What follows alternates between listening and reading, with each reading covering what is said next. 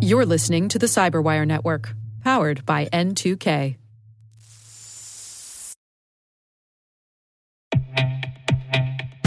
And now, a word from our sponsor, SpyCloud, the leader in operationalizing cybercrime analytics. Traditional threat intelligence is a thing of the past. Cyber criminals are stealing vast amounts of credentials, session cookies, and financial data every day, and it's hard to keep up. SpyCloud is the trusted partner businesses turn to to fully understand their darknet exposure risk and neutralize threats before it's too late. SpyCloud alerts your organization as soon as an employee or customer's data appears on the darknet, so you can act faster than bad actors to prevent cyber attacks like ransomware, session hijacking, account takeover, and online fraud. With insights from the industry's largest repository of recaptured data, protect the digital identities and systems most important to your business. Get your free corporate darknet exposure report at spycloud.com slash cyberwire and see what information criminals have in their hands today. That's spycloud.com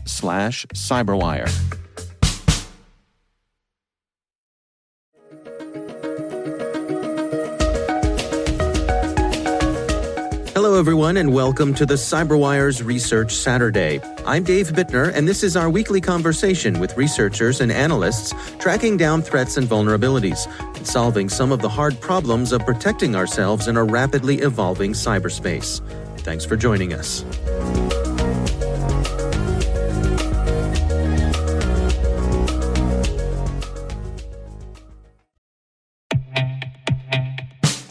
And now, a word from our sponsor, Syxsense.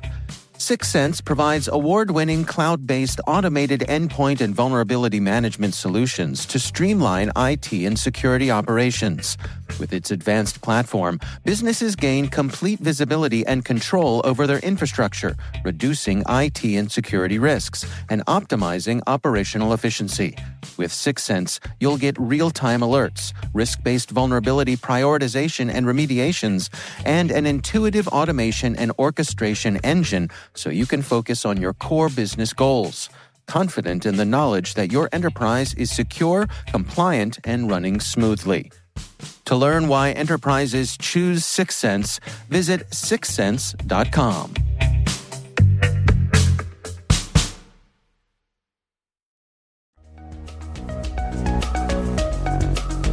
Uh, well, I've had one of these uh, Wacom tablets for a while, uh, and then I had to, to reinstall it to get it working on a new computer. That's Robert Heaton. He's a software engineer with Stripe. The research we're discussing today is titled Wacom Drawing Tablets Track the Name of Every Application That You Open. So I, I downloaded the drivers, I plugged it in, and I, as I was installing the drivers, it said, please could you accept our privacy policy? And I found that quite surprising because a tablet is essentially a mouse. So I was like, well, why does a mouse need a privacy policy? So I know no one ever actually reads these things, but I did. Um, and to be fair, it was it was quite it was quite clear, sort of in the standard of these kinds of things. Uh, but it said we sort of want to send a bit of information to Google Analytics. It's not very much, don't worry. And so I was like, mm, this is this seems worth looking into. Uh, so so I did. I, it was quite quite simple to do. I just um, set up a proxy to route the traffic through a program called Burp Suite so that I could have a look at the information. Uh, and as I wrote it, it turned out that they were sending, most interestingly, the name of, of every program uh, that I opened that, that I tabbed to, which I found quite surprising. Yeah, I mean, let, us dig into that. I think I think like you, I on the one hand, I think I would be surprised that something like a tablet like this, as you say, similar to a mouse, would require some sort of privacy statement. I suppose, on the other hand, um, it doesn't surprise me that anything has a privacy statement these days in the world we live in. Is that your sense as well? I suppose so, but I still I still did find it quite jarring. I think I think I would say if it did if it didn't connect to the internet in any way and didn't send any information anywhere, I'm very much not a lawyer, but I would expect it not to need one. Well, let's go through some of the details of uh, mm. how you were able to see what exactly they were sending home. Uh, sure. Using a, a, technique and a, a, tool called a proxy, uh, and it just means that instead of having the traffic go directly from the program, from the Wacom driver to their servers, I instead said, okay, could you please just send it via um, something, a, a, program that I was running uh, on my local computer. As I said, as I mentioned before, this program is called Burp Suite. So the way you use it is you you start Burp Suite on your your laptop or your computer, and you say, okay, listen on localhost, just locally on the computer on a port. It doesn't really matter what port, and then uh, you tell your your system in this case just saying, okay, could you send all HTTP or HTTPS traffic via this proxy? So that means that instead of again instead of sending its traffic directly to Wacom or to Google Analytics, the driver because it was well behaved, it respected these settings, it would send that traffic to Burp Suite. Um, Burp Suite could could log it just to the screen so that I could see what it was, and then it would just send it off to the place where it was originally intended to go. One sort of other interesting thing you have to make sure to get right here is because this traffic is uh, TLS encrypted, that means that uh, the Wacom driver is expecting to receive a TLS certificate, it's called, um, that is valid for www. I think it's google-analytics.com. Uh, and hmm. obviously, because I'm not Google, I don't have that kind of certificate available.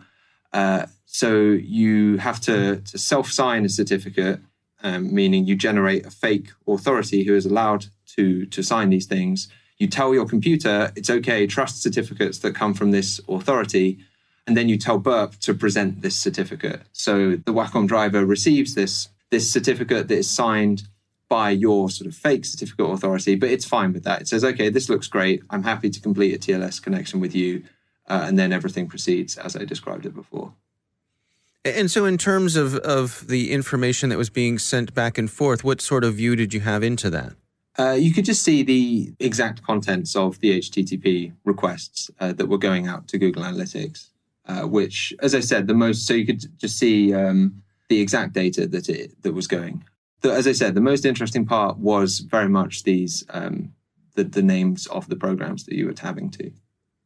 I, I suppose on the one hand, I, I could see a company like Wacom being able to use this sort of information. I could see them saying, well, we want to make sure that our product works with a variety of software packages out there. And one of the best ways for us to do that is to know what people are using our products with so that we don't end up having a bunch of people using something that we haven't tested for.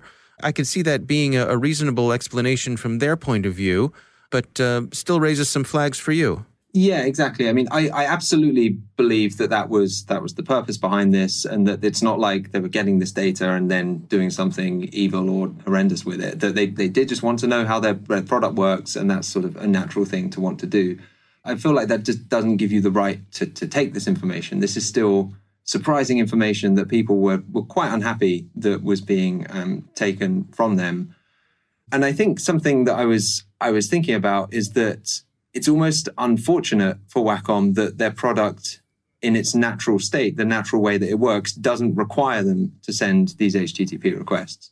If you're just some kind of SaaS product that then, like, I don't know, Asana or Trello or, or literally anything, then in order to use your product, the users have to send you data. They have to tell you what they want, how they want to interact with your product.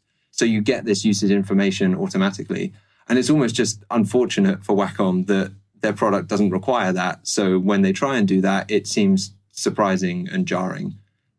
Now, with the tools that you were using, um, would it have been uh, within your capabilities to simply shut off the flow to, to, to interrupt that data being sent back to them? Yeah, certainly. There's several ways to do that. I mean, and, and again, to to Wacom's credit, I, I very much think this is not something they should do. But to their credit, it's it's something you can just turn off in the driver settings. You can say, uh, I, I, think it's called the Wacom Experience Program. I don't want to. I don't want to participate in this. And if you click no, as far as I know, I'm sure it just stops sending this data. But then alternative ways, if you didn't trust that or you wanted something more sort of broad and, and far-reaching, you could, for example, probably the easiest way is if you if you used something like a device, a, some software called a Pi-hole that I believe you put on your network and you do your DNS resolutions um, via that. So DNS is when you say you want to talk to a domain, say googleanalytics.com, your computer or the the internet backbone, it doesn't really understand domain names. It doesn't say, okay, I'm going to route this to um, to Google Analytics.com, it only understands IP addresses. So, in order to send data to Google Analytics, first your computer does a DNS lookup. So, it asks a DNS server, what is the IP address for this domain? And then it will say, oh, it's 152.14. whatever. Um, mm-hmm. Um, and I believe the way that these kinds of devices work is that you, you send your DNS requests via, via them. Um, which means that it can either send the request onto a real DNS server to get a real response, or, or it can just black hole it and say, I'm going to throw this away, or just return gibberish or something like that. And that would mean that your entire computer or potentially any device on your network would be unable to figure out where on the internet GoogleAnalytics.com is, which means that none of them would ever be able to talk to it.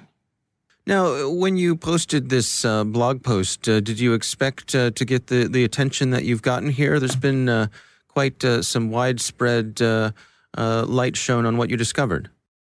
I actually sort of did. I felt like um, I've, I've, had a, I found a couple of things like this in the past, which have all been quite received similar uh, sorts of interest. Um, I think my favorite one was I think a year a year or two ago, which was a another a Chrome extension called Stylish, which is it was a wonderful Chrome extension where you could add custom CSS rules to change the way that different websites look.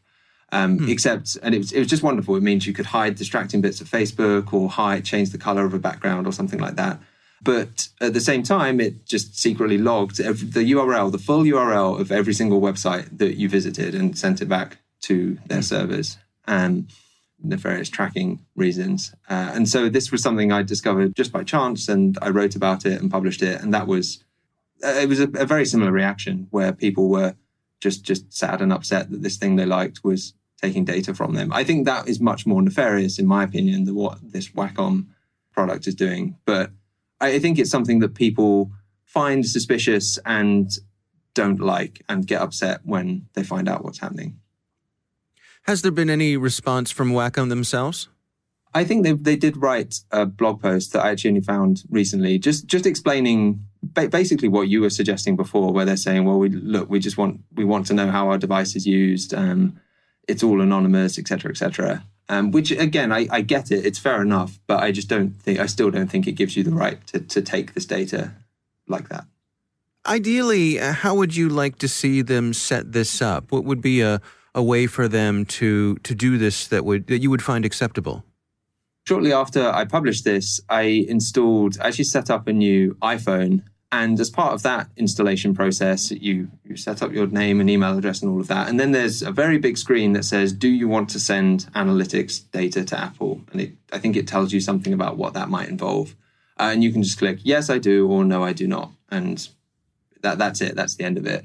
And I think that that was quite pleasantly clear. I, I, sort of I understood that. I felt like, well, I personally never send people data like that, but I could see someone saying, well, actually, I don't. I'm happy to send this this stuff to if it makes products better. So, so that sort of thing, rather than uh, I suppose you know burying it within a, an end user license agreement, to be overt about it and, and really require some sort of a, an acknowledgement or, or a response from the user. That's the sort of thing that uh, that you find more uh, more appropriate. I think so, and in, and in this situation, to be fair, again, the, the um, installing the driver did require you to to say yes, I would like to join the the Wacom Experience program, but it's no one really knows what that is. They, it, to me, it looked like something you had to click yes, otherwise the product just wouldn't work, which is not true. You could click no, but it very much didn't look like that. It was very unclear. Um, in fact, someone said to me oh well if you if you're interested in this you'll be interested in i think it was a, the logitech mouse. That does something very similar. So i got all excited. I downloaded some logitech drivers and i started installing them. And they actually did exactly what i just described for apple where they they said in they had one big screen saying is it okay if we send um, analytics to ourselves? You can click no if you want and that's fine and again it was it was quite open up front. And so it kind of i think that's a good way to approach it although in that uh, situation it did spoil my fun. It really is interesting how it seems as though as awareness of these sorts of things increases there's more subtlety here. The the things that people find acceptable versus what uh, what they don't what what they find just creepy. It seems like we're we're we're we're establishing what the norms should be. We're we're starting to to settle in on uh, what people are willing to accept and, and are not. I think so.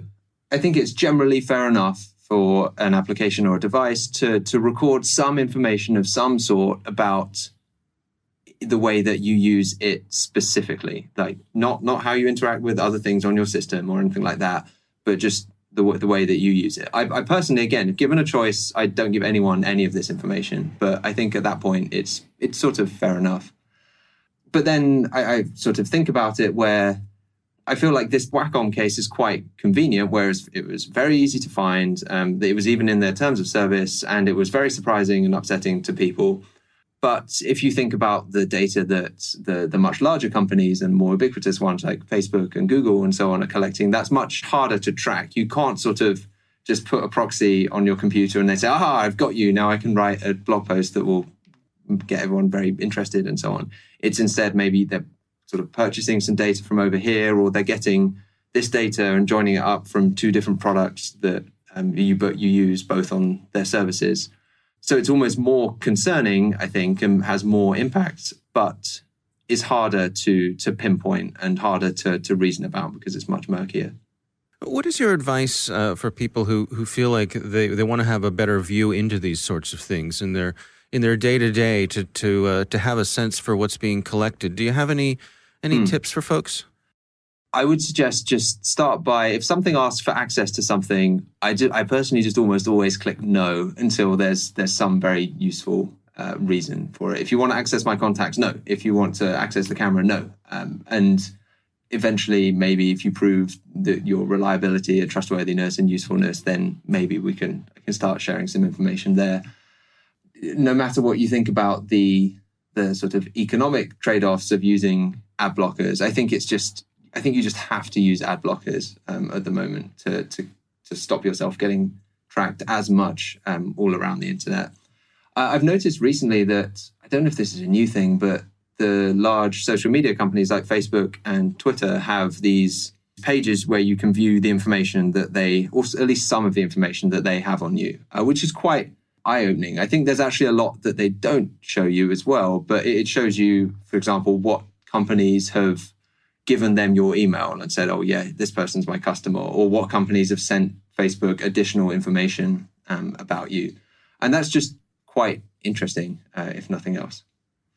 Yeah, yeah, it really is. Uh, it's eye opening, I think. And, Indeed. Uh, yeah. Uh, it's, it's always just a, a, a trade off with these things, I feel, between the amount of effort you're willing to put in to get a particular kind of reward. And, and that's particularly difficult here because the rewards are so vague and amorphous and difficult to, to evaluate.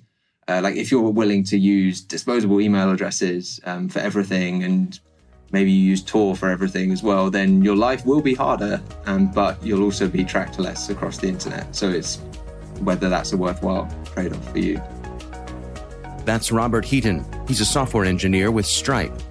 The research we discussed today is titled Wacom Drawing Tablets Track the Name of Every Application That You Open.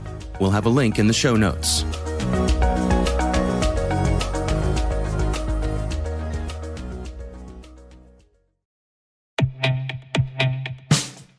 And now, a message from Cyberbit. Mastering cybersecurity is like mastering a sport. You build muscle memory through rigorous practice, then you train as a team to foster cohesion while operating under pressure. Like athletes, cybersecurity professionals thrive on hands on simulation. But traditional courses, certifications, and open source labs won't build you a winning team. You need Cyberbit. Cyberbit offers a hyper realistic simulation environment for your SOC, IR, and C suite to refine your skills all using the market leading SIEMs, EDRs, firewalls, and WAFs they use every day. Cyberbit is offering Cyberwire listeners a free live fire exercise. Sign up your team now at cyberbit.com/cyberwire.